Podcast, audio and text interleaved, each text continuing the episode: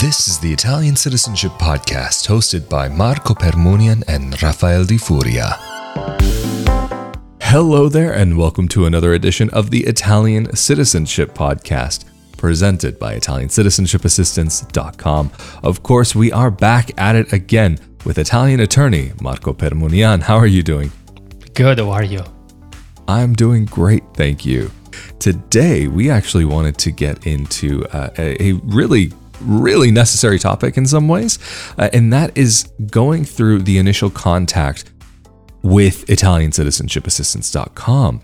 Going through the family chart, when you get in contact with ICA, you'll be asked to fill out the details of the information of your family that you have. And the more that you can help them, the better that they'll be able to help you. But you don't need all of the information necessarily.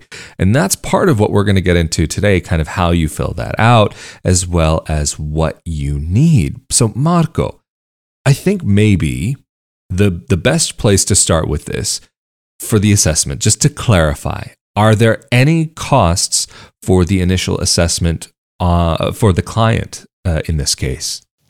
No, um, our initial assessment is completely free of charge and obligation. So when you get in contact with ICA, we will evaluate your case completely free of charge and obligations. So we will ask to fill out this form that we call family chart, which we use to basically assess your case and tell you whether we believe you qualify for citizenship or not.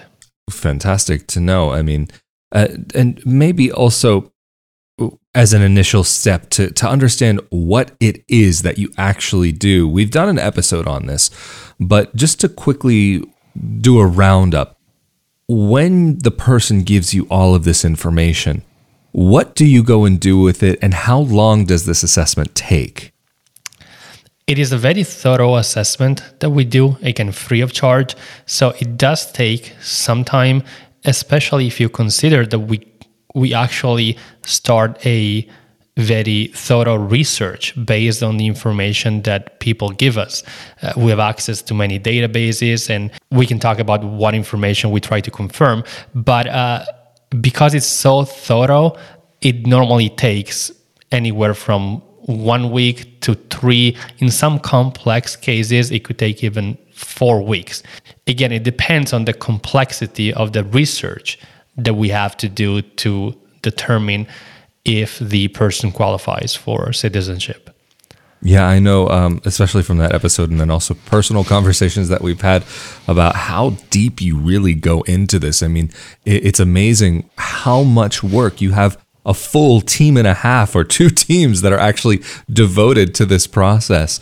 Um, and so I guess the next thing that we should get into is about the chart itself. What information do you ask uh, of your potential clients? Uh, so maybe starting out with the uh, individual themselves who's contacting you uh, and then going up the line.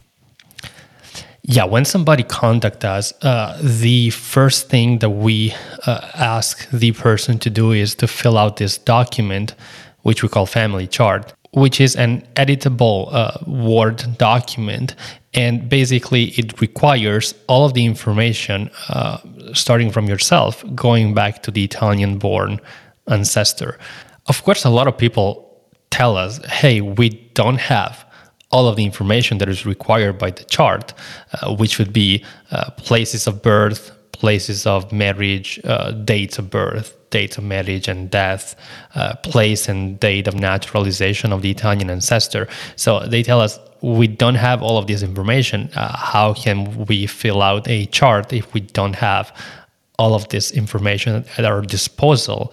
And um, the answer that we give is um, you don't have to be precise. You don't have to uh, go crazy to track down all of this information. You don't have to uh, reach out to all of your family members to ask them to research uh, the information to put it on the chart. Of course, if you like, the more information that you give us, the better it is for us to assess your case and determine if you qualify for citizenship, but you don't have to provide all of the information that is required by the family chart. As long as you provide the information to the best of your knowledge, and even if you leave some fields blank, what we do is we start a research. Again, we, we have access to very many databases and we have acquired some experience during the years. And we try to fill in the blanks and locate the missing information. So it's it's not unusual for people to not know where or when exactly the great grandfather or even the great grandmother um, were born.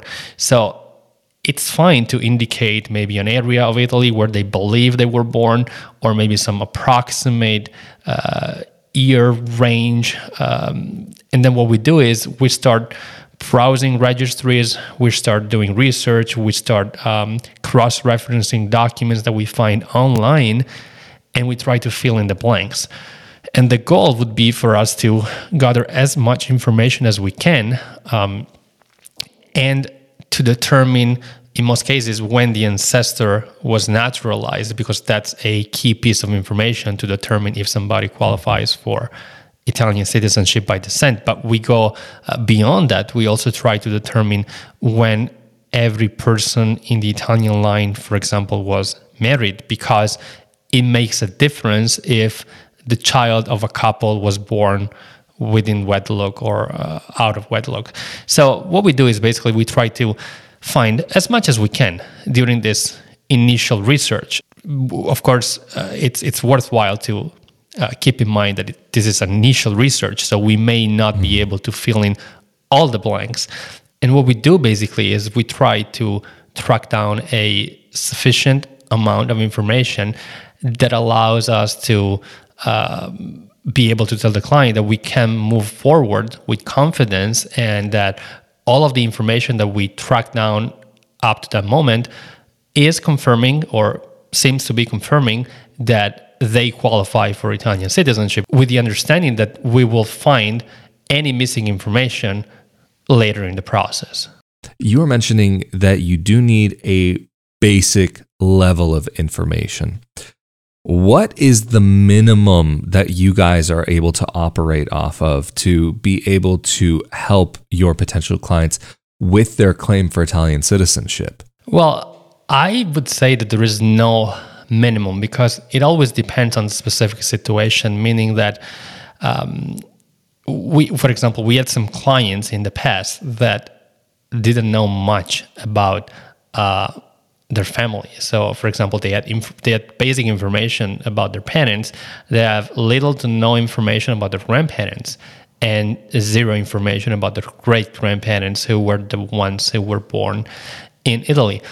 But then, when we started our initial research, our preliminary research, we were um, able to track down basically almost all of the missing information uh, that, that even the client didn't have and all of the information was available online in in the many databases that we use. Uh, on the other hand, we had other situations where the client knew, uh, let's say, the 80% of the information, so a very good level. But then on the databases that we use, it was very difficult to track down the missing 20%. In the end, we were able to um, track down enough information to move forward. But uh, the answer to your question is that it depends on the specific situation. But let's say that the information that we're trying to confirm during the initial assessment is always the uh, date of birth and place of birth of the ancestor who was born in Italy and their place and date of naturalization. So it happens that the people that contact us, they don't have this information. So what we do is we try to confirm this information. And um, it's not even necessary in some cases to know the full names of the great grandparents, for example, when those are the one who were born in Italy. Uh, because if you have the names and approximate dates of birth for your grandparents, it is very likely that we're going to be able to find uh, in the uh, many databases that we use the information for your um, great grandparents. So there is really no minimum level of information that you have to provide um, because it depends in the end on the specific case.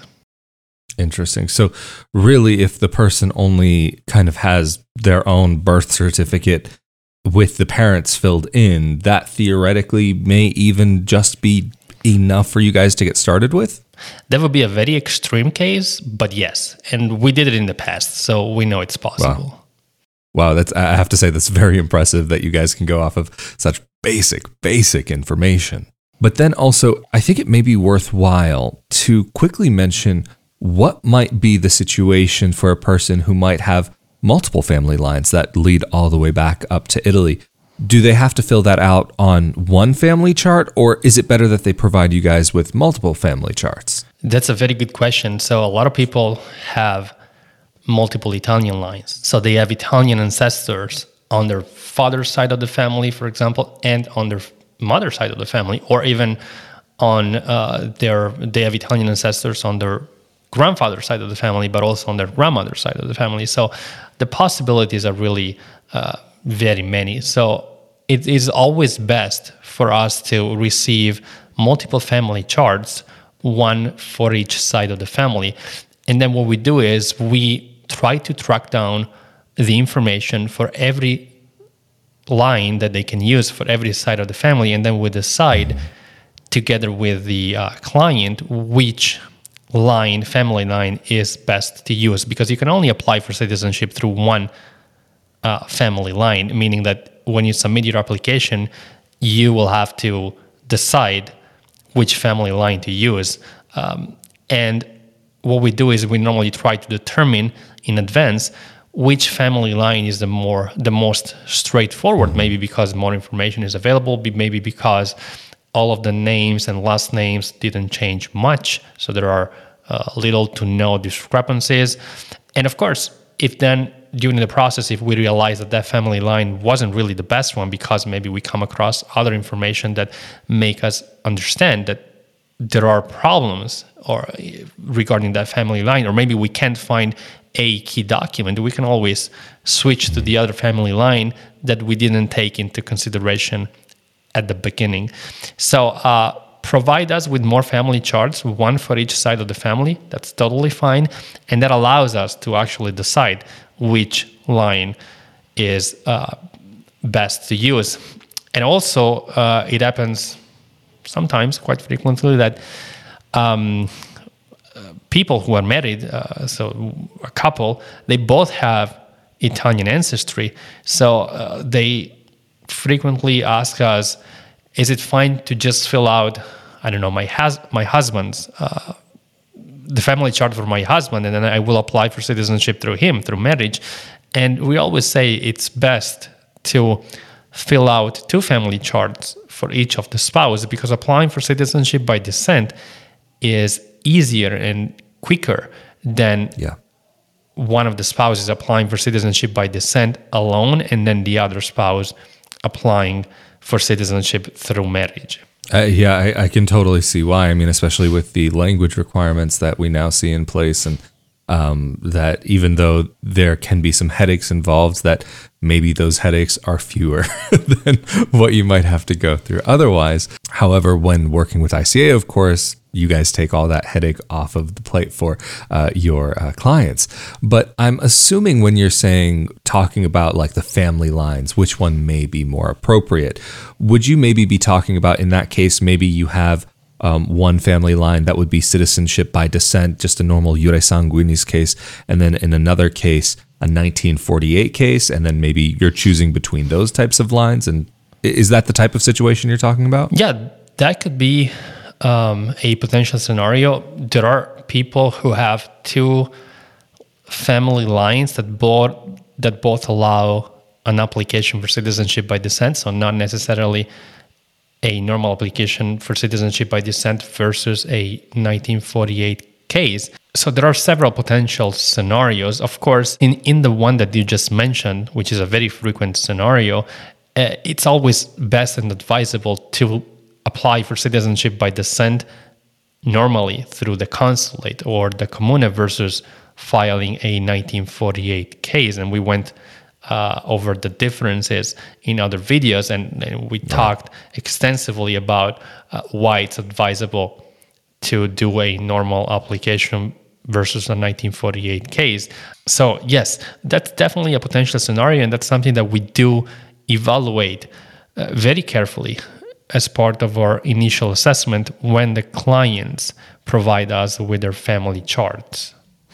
Interesting. And yeah, so for anybody who is listening in or watching in, be sure that you do check out that episode uh, about Iure Sanguinis versus 1948 case and or 1948 cases plural.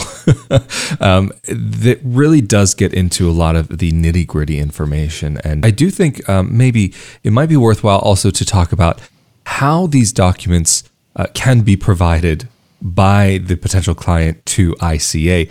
How is it that you guys actually receive the documents? Do they have to send it to you by FedEx or is email just good enough by scanning it into your phone and sending it in?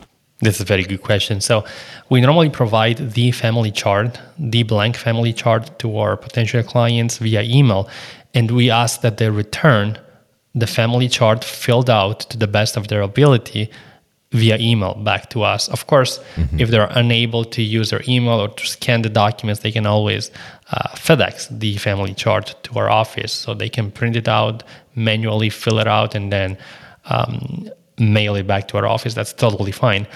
And then um, when you talk about documents, that very in, that's a very interesting point because together with the family chart, it is always appreciated if the potential client can share with us again via email or through the mail uh, with uh, if they can share with us photocopies or scanned copies of any relevant documents that they may have at home such as old birth certificates for their uh, parents, grandparents, great grandparents, so whatever they have that they can provide with no need to go and acquire any documents, but whatever they have at home, that will help us do the research. So if they already have their father's birth certificate or mother's or grandparents or marriage record, naturalization records, they can provide us with photocopies or scanned copies via email or through the mail. That will help us a lot do the initial research to track down any missing information rather than just providing us with the information on the family chart. If, if they can also share with us those documents, that's much better. Definitely makes sense. Uh, especially, um, I know, like you were mentioning before, when you go through this process, that you do look through all of the fine details. You go through it with a fine tooth comb to make sure that, like, if there's anything that can be there, you leave no stone unturned. But I do think this is actually maybe a great place to round out this episode. So, of course, uh, if you are interested in any more information about any of the topics that we've discussed, of course, be sure to reach out to Marco and his team and also to check out earlier episodes of the Italian Citizenship Podcast, where we go into a lot more detail to define some of the terminology that we use today. If you didn't understand what is Iure Sanguinis, what is 1948 case, what is this or what is that, we go into all of these details. But if you do need that direct line of contact with Marco and his team, Marco, how can they get in contact with you and the rest of the team at ICA? People can contact us through our website, Italiancitizenshipassistance.com, or give us a call. The number is on the website. Absolutely fantastic. And of course, if you're interested in more content like this about Italian citizenship or even moving to Italy or getting Italian property, be sure that you are subscribed to this YouTube channel or to the audio only podcast, but the audio only podcast only gets you the citizenship related content. The bonus to being subscribed to the YouTube channel, of course, is that you are also automatically subscribed to the Italian real estate podcast that Marco and I also collaborate on, and have a lot of fun talking about those other related subjects. But also, if you are interested in more about life abroad, living abroad, living in Italy, living abroad as an Italian dual citizen expat, be sure to come over to my YouTube channel, youtube.com slash Rafael Di Furia, or you can find the audio only version on your favorite podcast player of choice through Not Your Average Globetrotter. Of course, thank you again to Marco for being here with us from Italiancitizenship.assistance.com. I'm Rafael Di Furia, and we will see you all next time. Thank Later. You. Later.